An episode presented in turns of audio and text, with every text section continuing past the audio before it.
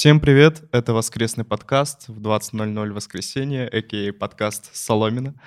А сегодня с нами очень интересный гость, профессор кафедры матанализа на Мехмате МГУ, доктор физико-математических наук а, Станислав Валерьевич Шапошников. Здравствуйте. Здравствуйте. Очень приятно, что вы к нам сегодня пришли. Точнее, ко мне на подкаст, тут никого нет Спасибо, больше. что пригласили. А, Станислав Валерьевич, а, вы обучались на Мехмате. Э, В каком году вы поступили В туда? 2001 И можете рассказать, э, в какой школе учились до поступления?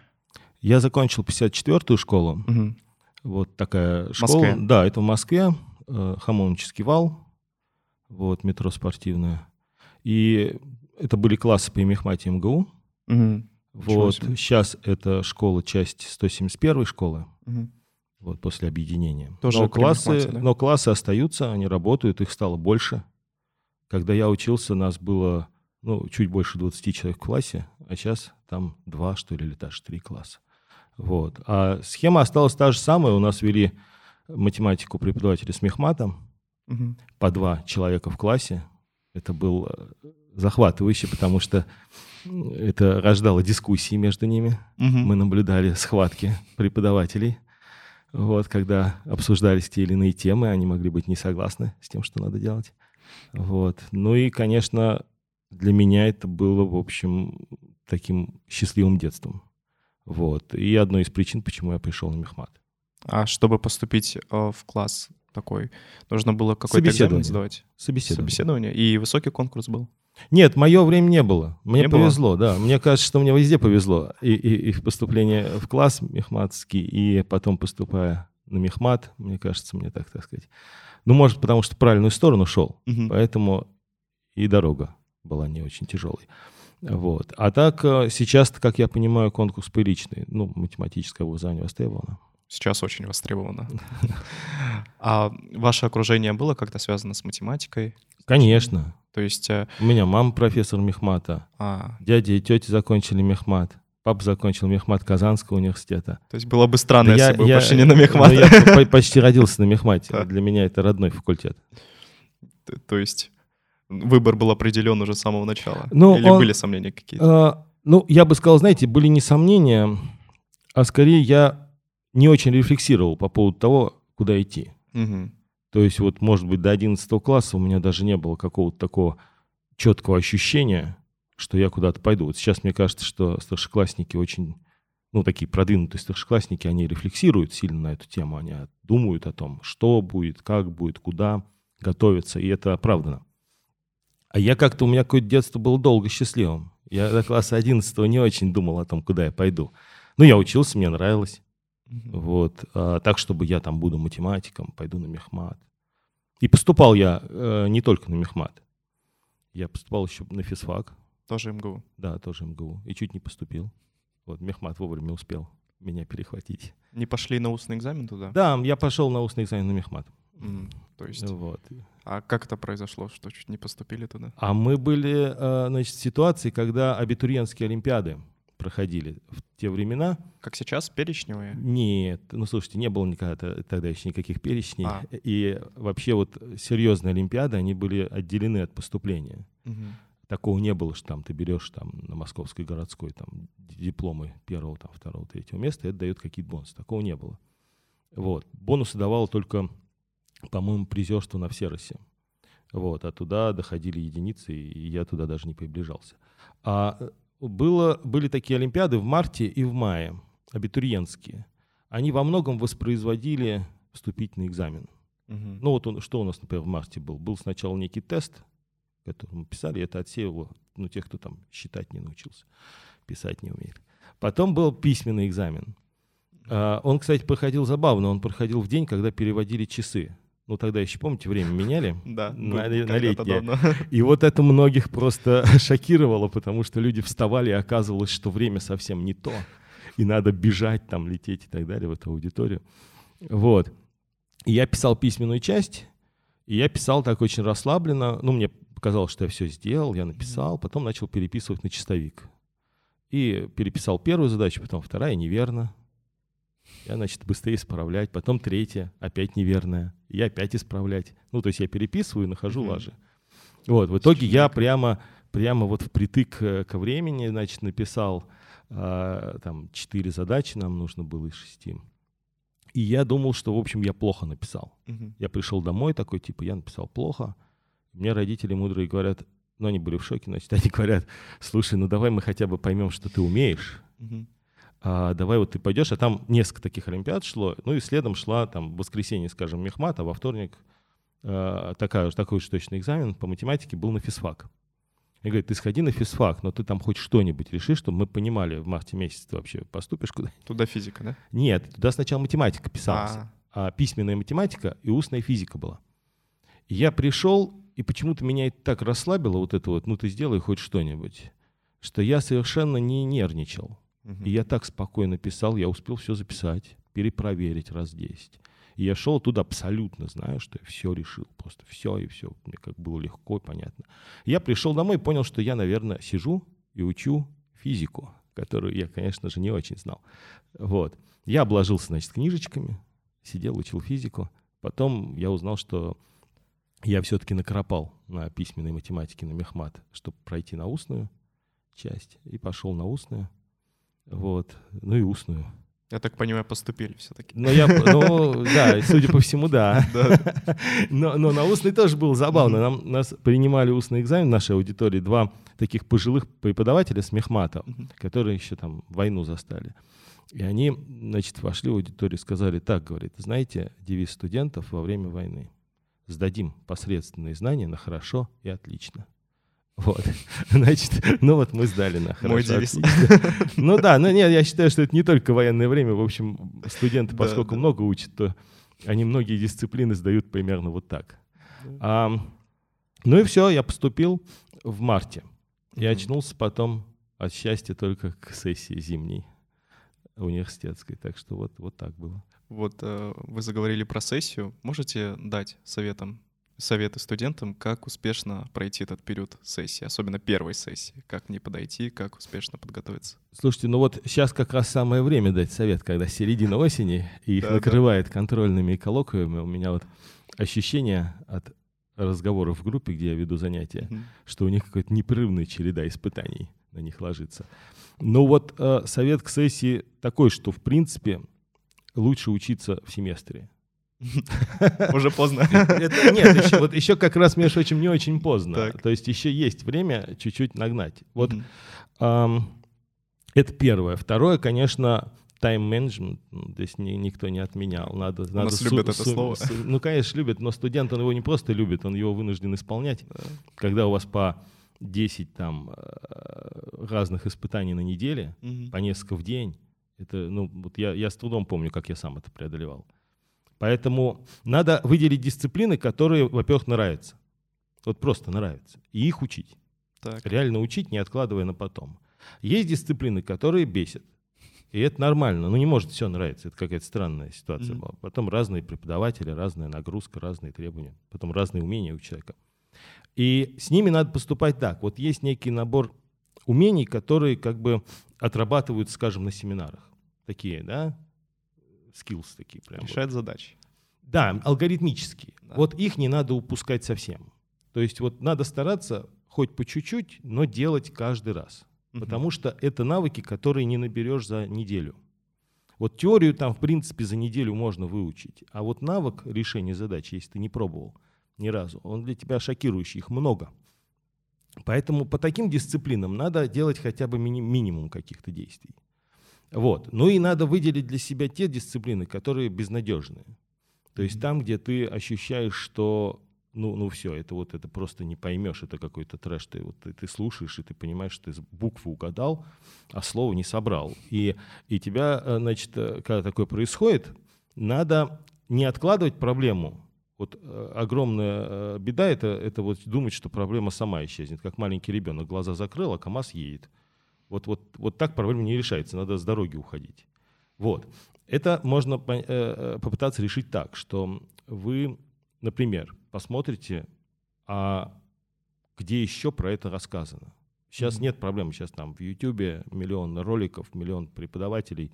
на любом языке мира. Ты можешь... Индусы.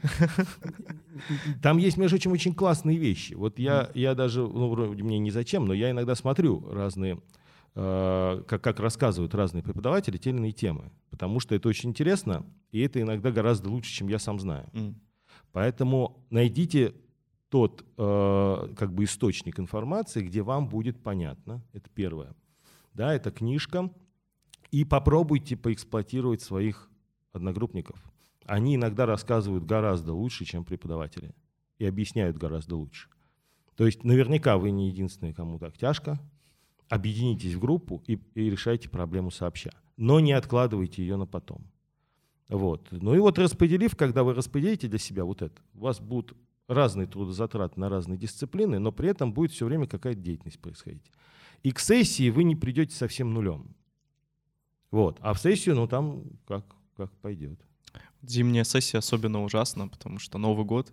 Да не то Рождество. слово, я ее ненавидел всегда, люто совершенно. Потому что, ну, ну это безобразие. Ты, ты все время что-то учишь и сдаешь. Поэтому я на старших курсах старался досрочно поскорее избавиться и, и дальше, так сказать. Тоже отдыхать. хоро- хороший совет.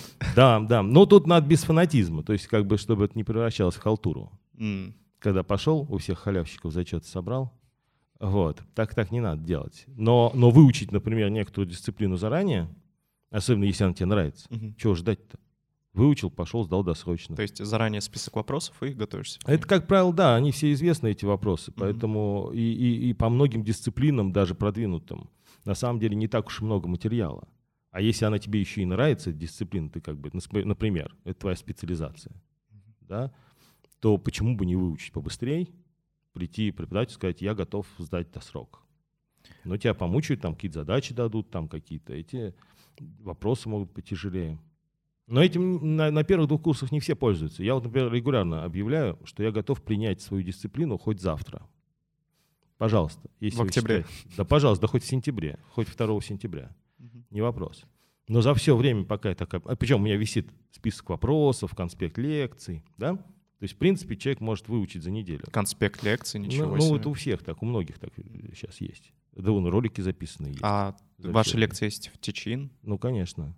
Там столько наговорил. Прорек- Прорекламировали. Да не то слово, да там страшно, страшно сказать, что там начитано, надо внимательно смотреть. Так. Вот. А, ну, ну, ну, получается, что можно выучить самому. Мгм. Вот. Таки, вот за время, пока я так предлагаю студентам сдать дисциплину. Это сколько лет уже? Семь? Ну вот, э, ну примерно, да. Вот. Всего один человек воспользовался. И как успешно? Успешно, да. Но он сдавал достаточно долго, это длилось где-то недели-две. Он решал трудные задачи, А. он отвечал вопросы. Ну, то есть это не халтура. Мгм. Это я проверяю, что он действительно знает. Это какие, в каком месяце он пытался? Он весе, весе- весеннюю сдавал так. А, ничего себе. А Весенний семестр. матанализ три да, семестра? матанализ, нет, матанализ второй семестр так сдавал. Нет, я имею в виду матанализ обычно три семестра, да? счит- Это зависит от, считается? от места, где вы учитесь. На мехмате 4. А, на мехмате 4. Да, а весь анализ занимает на мехмате ну, больше гораздо. Он три года занимает. Это было и при специалитете в 5 лет так, да? Да, То да. есть это не изменилось. Вот вы когда шли на экзамен, вы знали полностью каждый, каждый из вопросов, вы успевали ко всем подготовиться? Да ну что вы. Идеально. Ну нет, конечно. А как? Ну, э, смотрите, я готовился так. Я писал ответы на вопросы. У меня был долгое время хранились такие списанные тетради. Ну, то есть я делал так. Я читал конспект, Так. а, значит, потом садился и писал ответы на, на вопросы. Мгм, Вот. И делал это иногда по несколько раз, мгм. вот, чтобы это улеглось. И еще было классно, мы обсуждали с одногруппниками по телефону там или очно тоже какие-то вопросы, которые не очень понимали, рассказывали друг другу. Мгм. Вот. Но информации так много, что сказать, что я шел на каждый экзамен, и я прям вот из головы мог вытащить любой ответ, да ну это неправда.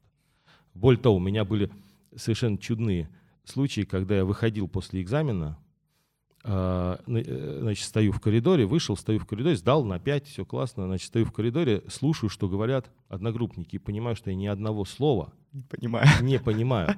Хотя я реально выучил, то есть вот я знал, когда я сдавал, я знал, но я вышел, поскольку объем информации большой, то, то она уходит.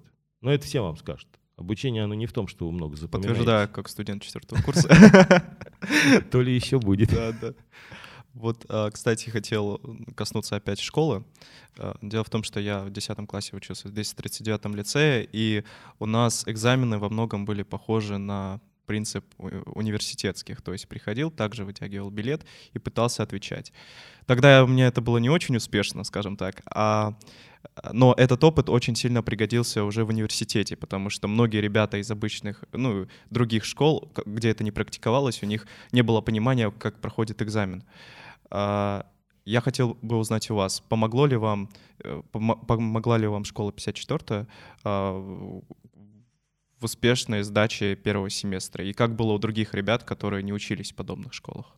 Ну, смотрите, когда я учился в школе, да, и в 54-й, кто учился в других школах, в наше время все-таки были еще устные экзамены вот, в школах. Да, да. Была, была практика А, то есть во всех экзаменов. школах? Ну, конечно, это был стандарт. Ну, например, mm-hmm. географию мы сдавали устно, там, э, скажем, геометрия сдавалась устно. Вот. И поэтому, на самом деле, опыт устных экзаменов, вот когда я учился в школе, я учился там до 54 в обычной школе, uh там в Подмосковье, у меня был, я почти каждый год сдавал по тем или иным предметам устный экзамен. Поэтому это сильно отличало то время от нынешнего.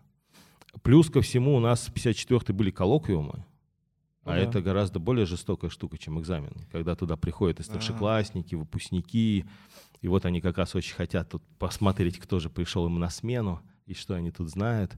И, и это, конечно, опыт, понимаете, опыт не просто в самой форме экзамена, а опыт в умении рассказать ответ на вопрос. Рассказать, когда нет опыта устной речи такого типа, то это очень сложно. Поэтому, э, конечно, для, для меня вот и для, мне кажется, тех, кто вот э, в одно время со мной учились, для нас не было шока от устных каких-то испытаний в, в университете. Скорее шок больше проистекал от обилия информации угу. и от такой более высокой интенсивности всего, что все, грубо говоря, сразу. В школе все-таки темп гораздо более размеренный. А сейчас, конечно, это огромная проблема, потому что те студенты, которые приходят, даже из спецшкол, у них гораздо менее такой практики разговорной. И поэтому, на мой взгляд, очень важно студента, особенно на первом семестре, как можно больше значит, э, заставлять говорить. Угу. Например, вот э, у меня, скажем, на, на предмете есть сдача теоретических листочков, где студенты рассказывают там мне, своим преподавателям, там, помогающим ассистентам, рассказывают задачи, решения задач, рассказывают. Это вскрывает колоссальное количество вещей. Во-первых, это вскрывает просто то, что они думают неверно про какие-то вещи пока ее не проговорил, это никто не знает. Потом, а, значит, это вскрывает для них самих, делает просто откровением, что, оказывается, то, что студент думал, что он решил, это полная ерунда. Он начинает рассказывать, да, даже, даже не надо ничего делать самому, просто сидишь, слушаешь. Mm-hmm. Студент рассказывает, в какой-то момент прерывает, слушайте, это какая-то чудовищная ерунда, которую я сделал, я пойду еще подумаю. Вот потому что пока он не сказал, mm-hmm. ухом не услышал, в голове оно живет совсем по другим законам. И, и это много чему учит. И позволяет преподавателям на раннем этапе помочь говорить, помочь осознать что-то и так далее. Поэтому вот э, для студентов сейчас, например, устная сдача задач, коллоквиумов, да, еще до всяких сессий, это колоссальная э, вещь, колоссальная поддержка, и мне кажется, что ее надо делать обязательно. То есть вы, получается, 4 семестра матанализ ведете? Ну, то, что я сейчас читаю, это будет три семестра, mm-hmm. на обычном потоке это четыре семестра, да. То есть экзамены четыре семестра принимаете. Да. И, по вашему мнению, сильно ли э, студенты прогрессируют в плане сдачи экзаменов, в плане своей подготовки к экзамену от первого семестра к четвертому? Ну, у всех разные траектории. Кто-то прогрессирует, кто-то, к сожалению, регрессирует. Такое тоже есть. Mm-hmm. Особенно там бывает жесточайшая потеря мотивации. Вот. Такое происходит везде на любом математическом факультете нагрузка высокая, не все выдерживают. Но те, кто набирает форму, те, кто учится, угу. конечно, они к концу там, четвертого семестра, они во многом сами понимают, что они говорят, адекватно это или нет. Рассказали они ответ или не рассказали.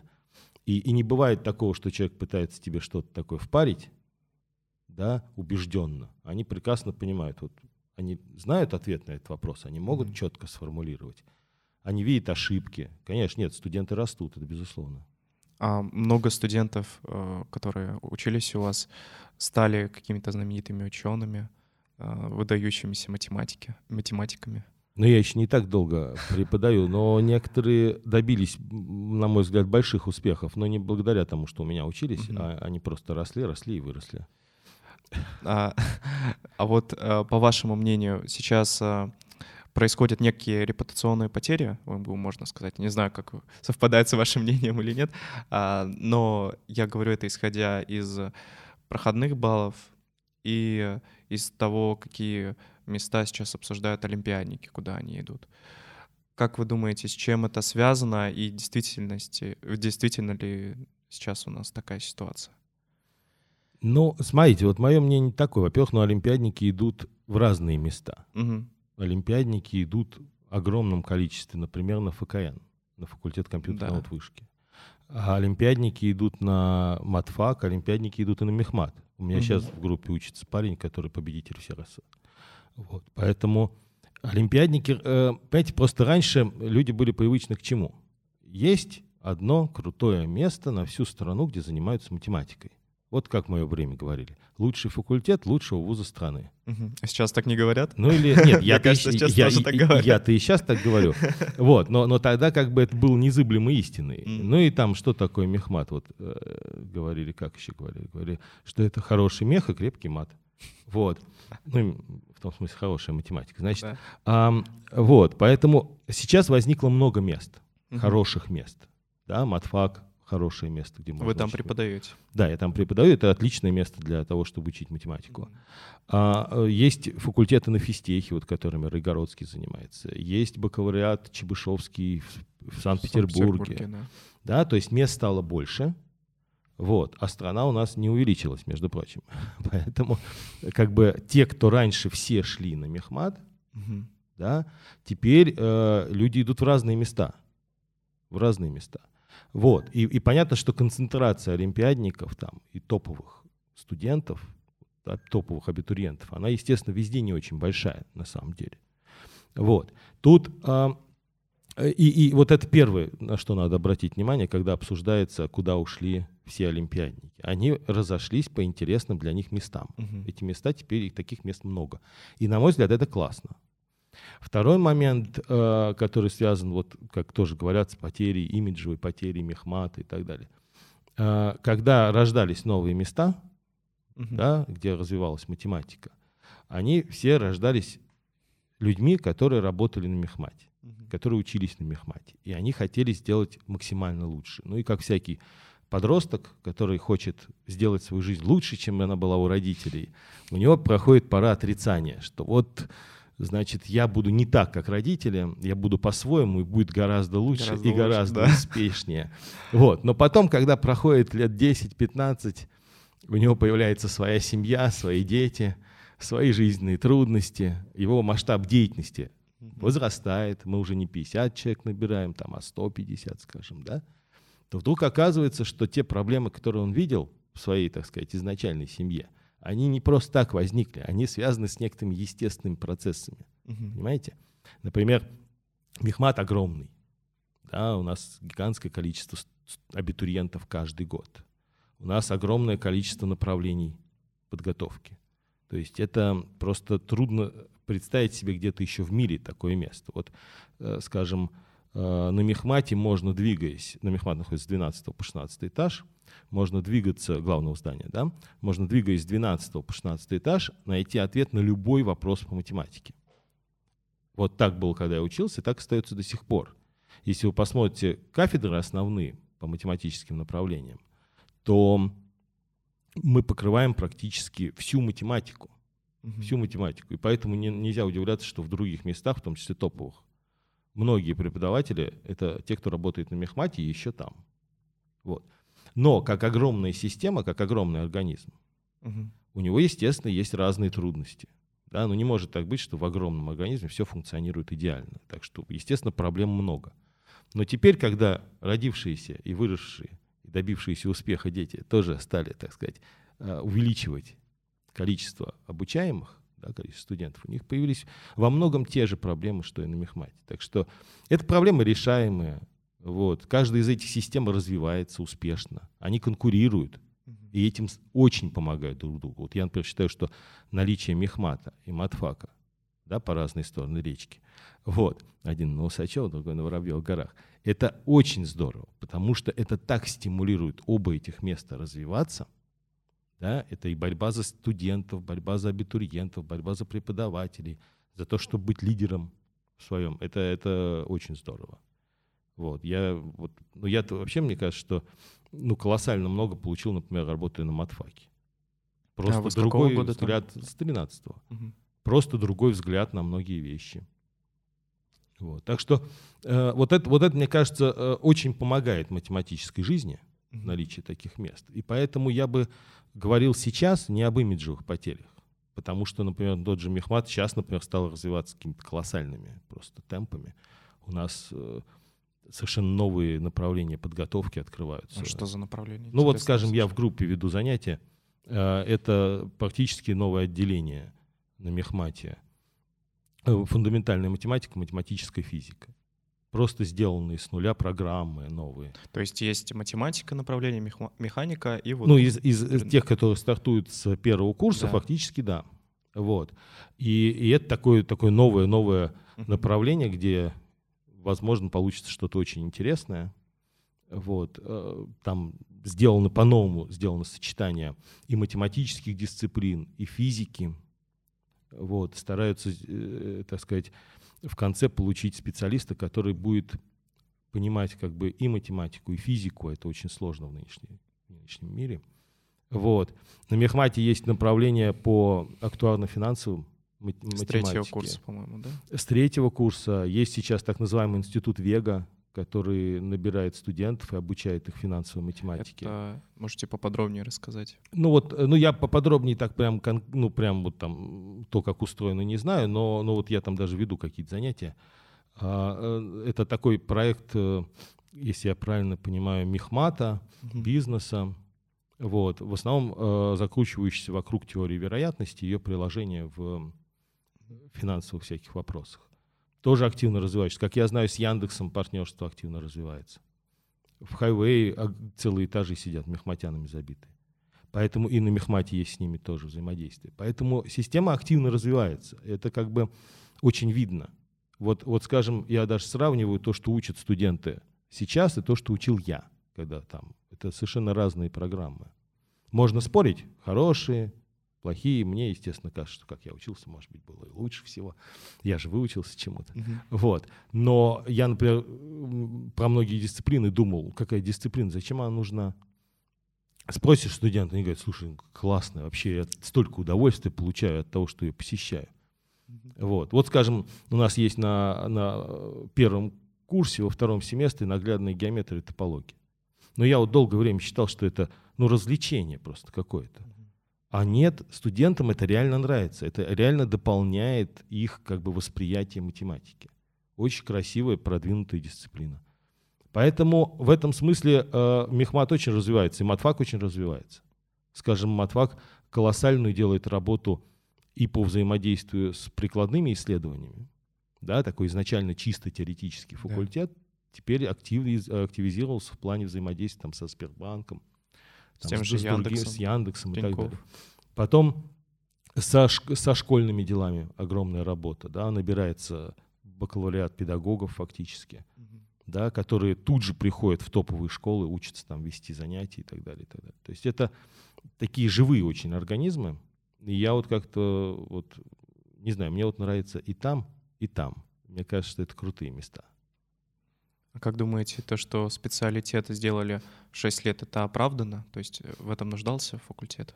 Ну, мое мнение отрицательное. Я считаю, что 6 лет это, это, это неудачный, неудачный выход. То есть, может быть, локально это казалось правильным, угу.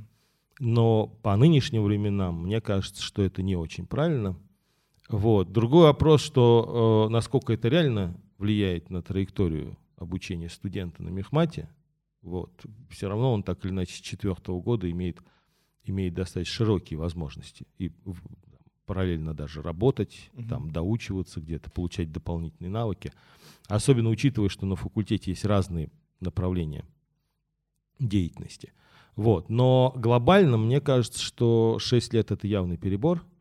И это связано с тем, что когда вы набираете большое количество студентов, большое, да, ожидать, что все из них станут математиками, теоретиками, вы не можете. Так, такого просто не бывает. Математиками становится небольшое количество, на самом деле, выпускников. И теперь спрашивается, ну вот они попробовали, да, нагрузили себя, у них что-то получилось, что-то нет, но они к четвертому году понимают, они дальше хотят или нет. Это на самом деле естественный рубеж. И в принципе, почему бы не дать возможность им сменить направление образования дальше, да, подучиться чему-то другому. Это, мне кажется, в этом есть определенная фишка. А, но в рамках шестилетки это можно сделать, предоставив такую возможность на факультете. То есть на факультете сделать а, более разветвленную, но она и сейчас такая очень немаленькая, а, сеть направлений, которые человек выбирает на старших курсах. Вот. Например, те, кто там очень хотят экономику, у них там несколько вариантов. Есть там возможность заниматься физикой, есть там возможность уйти э, в какие-то прикладные, там, статистические и так далее исследования. То есть это пожалуйста. Вот. Но в рамках 4 плюс 2 это было бы просто неминуемо. Угу. Закончил бакалавриат, все, дальше идешь в магистратуру да. и, и выбираешь там то, что тебе ближе к сердцу, по сердцу вот сейчас.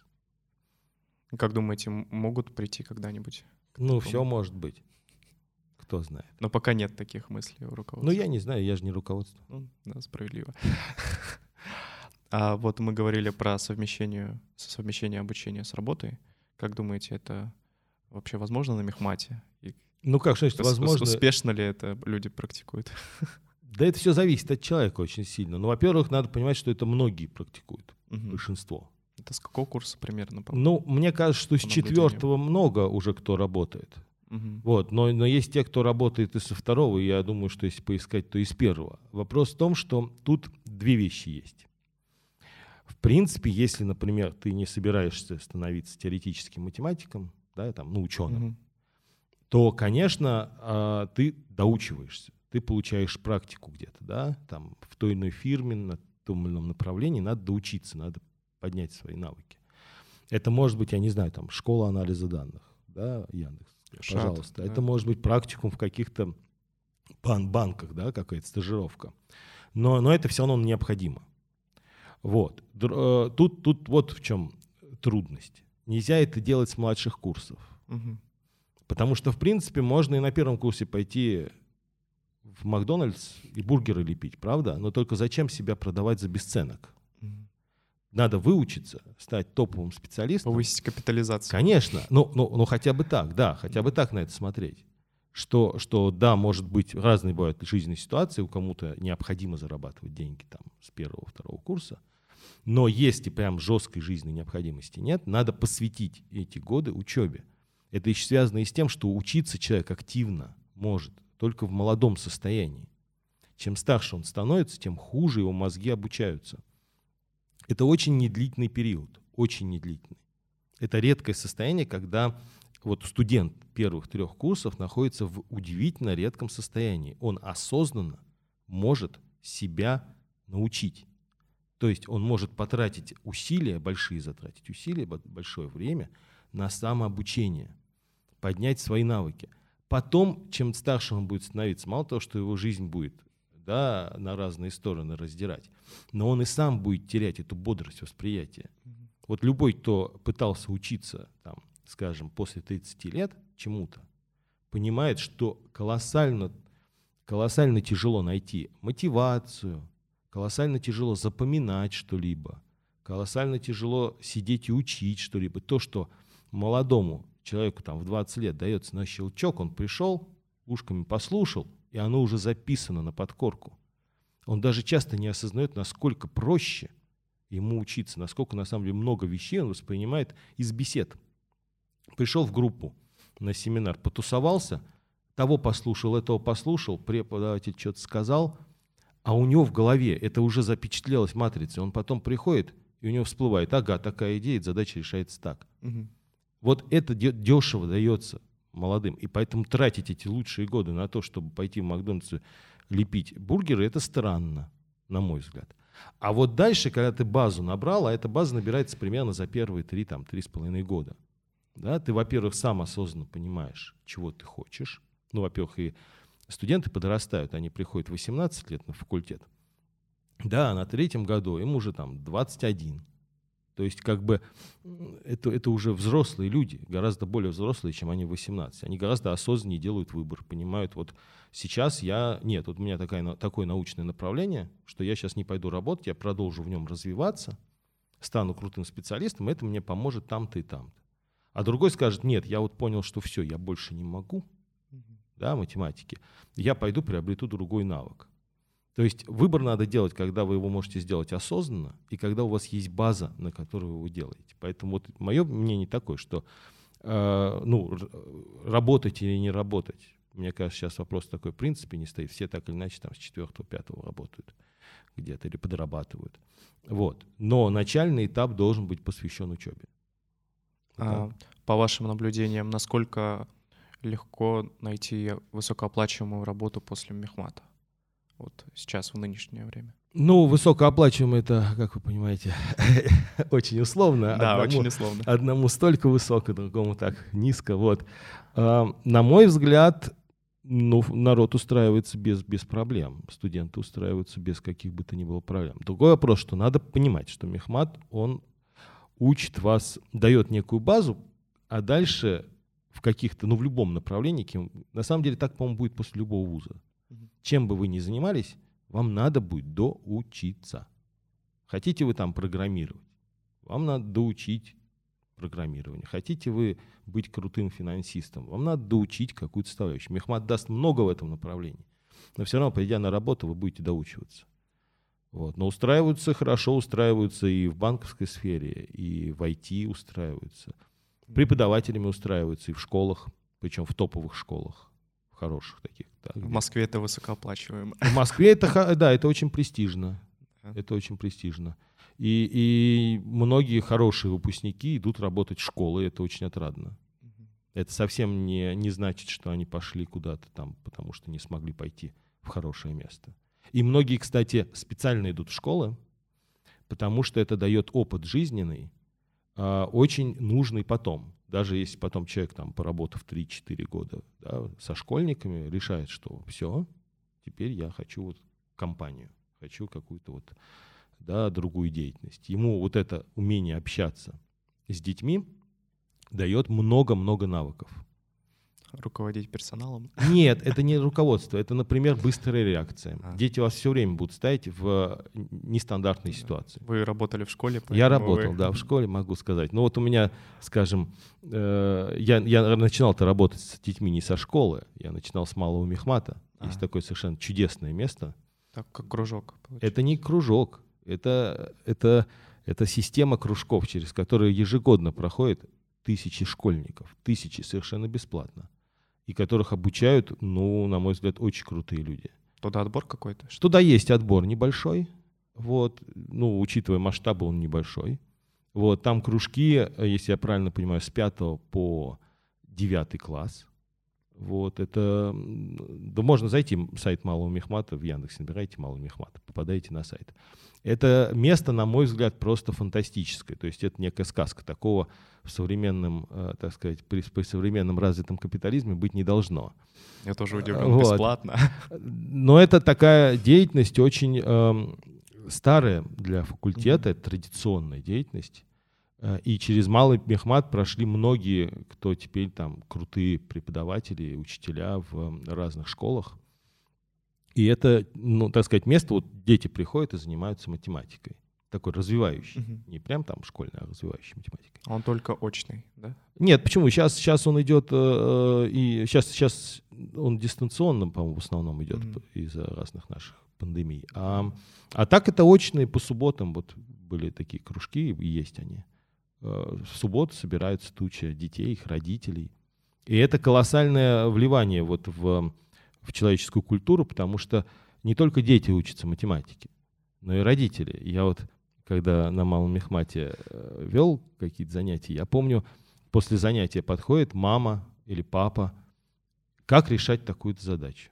Я говорю, ну что ж такое? Он говорит, вот мы решили так, ребенок решил сяк. Мы не можем с ним договориться, кто правильно решил, почему так надо решать. Или еще классные были случаи, когда мама сажает своего шестилетнего ребеночка на кружок в 6, который для шести лет. Ну, не шестилетний, а шести класс. Шестой класс ребенок, да, приводит, э, шестилетних у нас нет. Это у меня. Вот. а, Да-да-да, это перебор. Значит, э, в шестой класс, да, ребенок са- сажает э, в шестой класс своего ребенка на, на занятия, да, по математике, а сама идет слушать лекцию, которая читается, там и лекторий тоже есть, которая читается по математике для более старших классов. Идет сама, слушает, записывает. Очень круто. Представляете, да? То есть, Очень. то есть вот родители привели, ребенок учится, он вместо того, чтобы пойти кофейку попить, побежал сам учиться. Очень повезло ребенку. То есть, и, и это не единичный случай. То есть это такая, такое явление культурное в жизни Москвы, которое вот трудно на самом деле, э, трудно себе представить, что это вообще возможно. А это работает. Вот. И, и я когда начинал, я начинал там.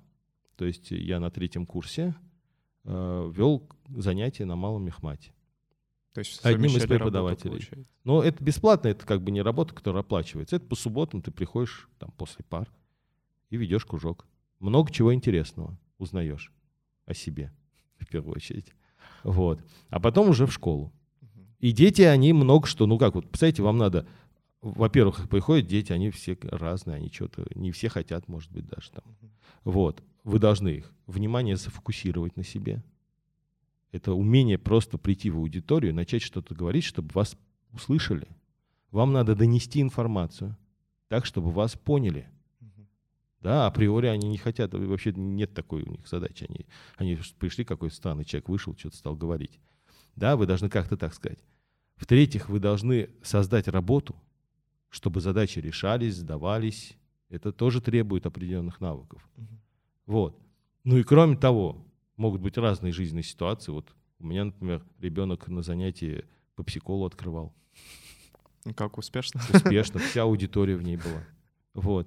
Это тоже надо уметь на это среагировать. И как вы Правильно. среагировали? В шоковом состоянии находился. В шоковом. И я, и другие принимающие. Вот.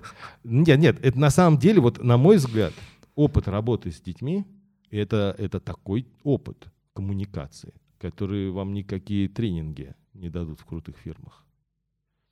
И после этого вы решили в университет пойти. После этого. школу не надо. Нет, нет, почему? Я вообще, если честно, э, после этого с удовольствием работал в школе. После И- открытия по психологу. После открытия по психолу я понял, что это вообще мое. Да. Вот. А, ну, как-то оно само получалось. Мгм. То есть, э, ну, ну, мне очень нравилось, очень нравилось. И это было долгое время параллельно с университетской работой. Вот. Вот также очень известен в математических кругах независимый Московский университет. А, Как вы думаете, правильно ли его совмещать с мехматом с первого курса? Или когда туда стоит идти? Это зависит от ваших, от вашего состояния. Как бы, понимаете, во всех этих вопросах они не глобальные, они индивидуальные. Мгм. Они не- на них нет ответов. Все берем, значит, листочки и идем дружно с 1 сентября в НМУ. Так не работает. А, все студенты, первокурсники, они приходят в разном состоянии.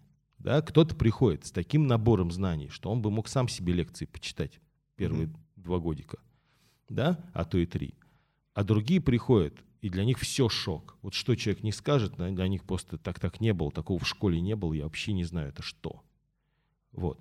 Поэтому первое, что надо осознать, надо осознать, как бы та базовая программа, на которой вы учитесь, она вам по силам, она идет так, что у вас остается еще время и желание чем-то заниматься. Тогда спрашивается, чем. Тут вариант такой, значит, углубить свои знания, Мгм. да, там, расширить их, посмотреть на предмет по-другому, порешать интересные задачи. Отлично, независимый университет это все дает. Вы приходите, вам, как правило, читаются более, такой более продвинутый курс, Ну да. вот, вам даются более такие сложные задачи, да, потому что нет необходимости отрабатывать самую базу. Это есть в обязательных курсах любого математического факультета. Да, работа идет немножко на друг- в, другую, в другую сторону.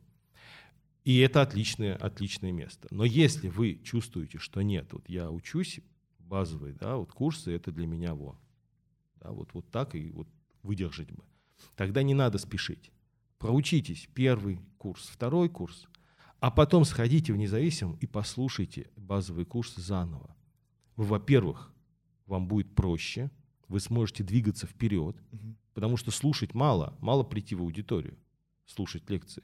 Вот я там начинаешь, когда читать курс, первый раз, ну вот до пандемийное время, когда первая лекция проходит на первом курсе, там сидит забитая битком аудитория, причем одна там э, конференц-зал полностью забита, еще в столовой вешаются экраны, и там сидят люди, и все это битком забито. Да? Это в каком году вы первый это, раз? Это всегда так, это не только с моими лекциями, всегда а. так на первой лекции. А потом постепенно численность уменьшается, потому что от того, что ты пришел и что-то слушаешь, это, конечно, здорово и интересно, но это, там, я не знаю, десятая часть от того, что надо делать. А 9 десятых — это решение задачи. Выкладываются листочки, да, значит, студенты решают задачи, есть ассистенты, у них принимают задачи и далее. Если ты не решаешь задачи, то вот это вот просто прослушивание, оно в никуда. Угу. Да, а на это нужны силы, и на это нужна какая-то изначальная готовность. Иначе ты будешь очень долго тратить там время на одну задачу, ты не сможешь двигаться вперед. Вот, поэтому, на мой взгляд, осознанно действие такое, вот прийти там и восполнить, дополнить и расширить те курсы, которые ты уже знал, курсами из независимого. Это один способ действия. Другой э, способ действия такой, скажем, вот тоже вам все легко, вы на первом году пришли, вы круты, там вас настолько напичкали в школе, там, или вы сами себя обучили, что вам базовые курсы даются на щелчок. Вы лучше препода знаете, что надо делать. Такие случаи есть. У меня такое часто бывает. Я что-то читаю, а человек в аудитории сидит, который ну, вполне мог бы сам почитать. Вот. И тогда возникает вопрос, а что мне здесь делать? Все скучно, все не то, какое-то вообще не так. Я вот думал, что мне здесь вот сразу звезды откроют, а, а тут вообще так сказать, не обсерватория. Поэтому да, да. что делать? Ответ такой, в принципе, надо заниматься математикой. Вот, то есть надо заниматься, стараться быстро войти в, в, э, в занятие настоящей наукой, угу. потому что только там реальная жизнь. Вот. И на мехмате, кстати, это можно делать, и на матфаке можно делать. И там, и там есть курсовые для первых курсов. То есть можно взять себе курсовую, научный проект, уже там первом году обучения. И взаимодействовать с человеком, который ученый профессиональный, который занимается профессиональной математикой, решать интересную задачу. И есть примеры, когда первокурсники делали крутые работы. На ну первом вот, курсе? На первом Ничего курсе. Себе. Ну, скажем, вот о, у нас в начале осени проходят конференции для таких работ, где первокурсники представляют вот что они сделали. Ну, желающие. Это все по желанию. На мехмате все по желанию. На матфаке, по-моему, первый курс, вот я не берусь сказать, по желанию или нет, а, не помню просто. Вот. Но на мехмате это по желанию. То есть таких, на самом деле, не очень много находится, те, кто вот чувствует в себе силы этим заняться. Но среди них вот э, и в прошлом году, и в этом году были доклады, где вот сидел научный руководитель и говорил, вот этот доклад, э, по нему уже написана статья. Статья написана человек первый курс заканчивает. Вот. То есть на самом деле э, человек, который пришел учиться математике, там, на мехмат, на матфак, там, да, у него должна быть стратегия такая. Вот есть базовые предметы, без базового уровня выше не взлетишь. Угу. И, и их надо иметь проработанными тщательно, так сказать, выученными хорошо. Но если ты базу освоил или осваиваешь легко, и у тебя остается время – то у тебя в Москве, во всяком случае, колоссальные возможности. Ты можешь посещать независимый, ты можешь заниматься научной деятельностью. То есть развиваться можно просто, вот, мне кажется, как, как кому нравится. А вот вы, когда учились на мехмате, у вас было много свободного времени? То есть вы успевали э, отдыхать как-то, помимо только одной учебы? Ну, конечно. Слушайте, ну а как, как? Ну, вообще это жить надо. Учеба — это часть жизни, а не вся жизнь. Вот. Конечно, надо отдыхать. Я, э, когда... Ну, я в старшей школе на первых курсах ходил в походы. Вот. Потом у меня училась, э, на мехмате мы учились, у нас было много одноклассников, мы дружили там, тусовались. То есть как бы жизнь была обычная. Это одно другому не мешает. Это вопрос, как бы, понимаете, это вопрос вашего распределения приоритетов. Угу. Если ничего не делать, только тусить, а потом все свалить в одну кучу, ну, происходит трэш. Да? Если вы все время, все время чего-то такое делаете, Но так редко бывает. Я вот, если честно, сомневаюсь, что такие люди вообще есть, которые только учатся и больше ничего. Вот, наверняка что-то еще происходит, какое-то общение, там какие-то там, я не знаю, домашние даже дела и прочее. Вот, поэтому одно другому совершенно не мешает. И, конечно, я когда учился, ну, да ну, и в школу я ходил, там какие-то коллоквиумы принимал, еще до того, как стал работать. И в походы ходил, и в поездки какие-то ездил. Поэтому так, чтобы вот только-только учеба, вот э, конкретно в этом году самый наименьший балл был как раз на механику, то есть 270 баллов, а на математику на направление там уже был, ну, как, как обычно, 330, где-то так. Как думаете, с чем связано падение проходных баллов именно на механику и почему именно, именно это направление не является таким популярным? Ну, смотрите, значит, ну, мне трудно отвечать, прям вот, я, я же не эксперт в области поступления на мехмат, я вот сам поступал в 2001 году, э, а те, кто поступали 20 лет назад, они плохие э, эксперты по поступлению сейчас. Вот. Но, но действительно 270 баллов есть, и таких студентов немного, да. И вот у меня на это мой, мой, личный, мой личный взгляд такой. Конечно, мне не нравится, что 270 баллов когда на висит в списке на, значит, поступивших на мехмат. И, конечно, там, если посмотреть списки поступивших на матфак, там, на ФКН и другие места, вы, наверное, 270 не найдете. Но вы сравните для начала размер списка, который висит там и здесь. И мой взгляд такой, конечно, надо стремиться к тому, чтобы баллы были хорошими. Значит, не прямо топовыми, потому что, ну, во-первых, вы так много и не наберете топовых, вот, а во-вторых, потому что очень много хороших потом ученых, хороших специалистов а, вырастают из тех, кто изначально имел хорошие средние показатели. На самом деле, когда вы вот ну, это спорные все будут тесты, естественно, то, что я сейчас скажу. Вот, И но... не для всех? Нет, почему? Для всех я не скрываю. А, мне кажется, что преподаватель, когда работает, да, он совсем по-разному работает с топовым студентом, да, топового уровня, ну, скажем, там, олимпийцем, да, со студентом среднего уровня и с теми, кто находится внизу списка. Вот основные усилия, да, которые предпринимаются во время обучения, они на самом деле, на мой взгляд, он может быть, так сказать, совершенно неверный, а, но тем не менее это вот мое нынешнее мнение, что основные усилия закладываются на то, чтобы средних перевести в топ – Понимаете, да? Да. Вот сильных, особенно на начальном этапе, их надо не учить. Их учить особо нечему на начальном этапе. Они и так лучше вас знают многие вещи. Им надо показать, как двигаться дальше. Да? Предоставить возможности. А вот кого надо научить, кого надо, имея свой опыт, да, задачи, имея вот некие, так сказать, методы обучения, кого мы учим? Мы учим средних студентов. Мы им даем шанс – стать топовыми. И вот когда к третьему курсу средний студент превращается в топового студента, это и есть удачное обучение. А тем, кто находится внизу списка, преподаватель может попытаться дать шанс подняться в середину или сделать выбор в другую специальность. Вот это как бы цель обучения, да? То есть учим мы средних, топовым мы показываем дорогу наверх. К звездам. А, да, к звездам. А тем, кто внизу, мы пытаемся либо понять, что они внизу, так сказать, это временные неудачи, они поднимутся в середину, а потом выйдут в топ, либо мы должны помочь им сделать правильный выбор и учиться тому, где у них есть способности, где у них есть желания и так далее. Понимаете, да? И когда мы говорим, вот какой кошмар, у нас студенты с 270 баллами. А что значит кошмар? Давайте посмотрим, что с ними будет через 10 лет. Да?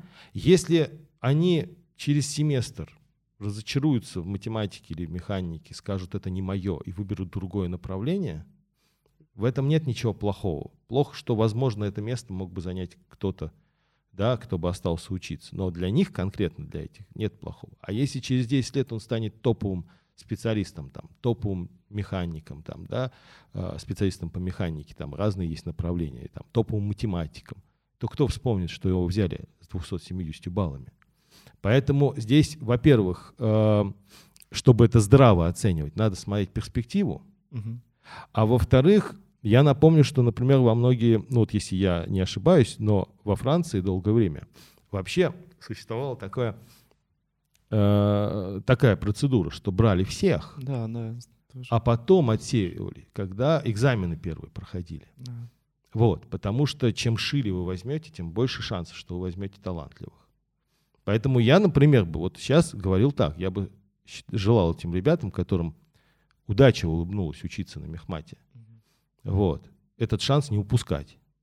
Вот. А всем остальным не рефлексировать, что у нас несколько человек с 270 баллами.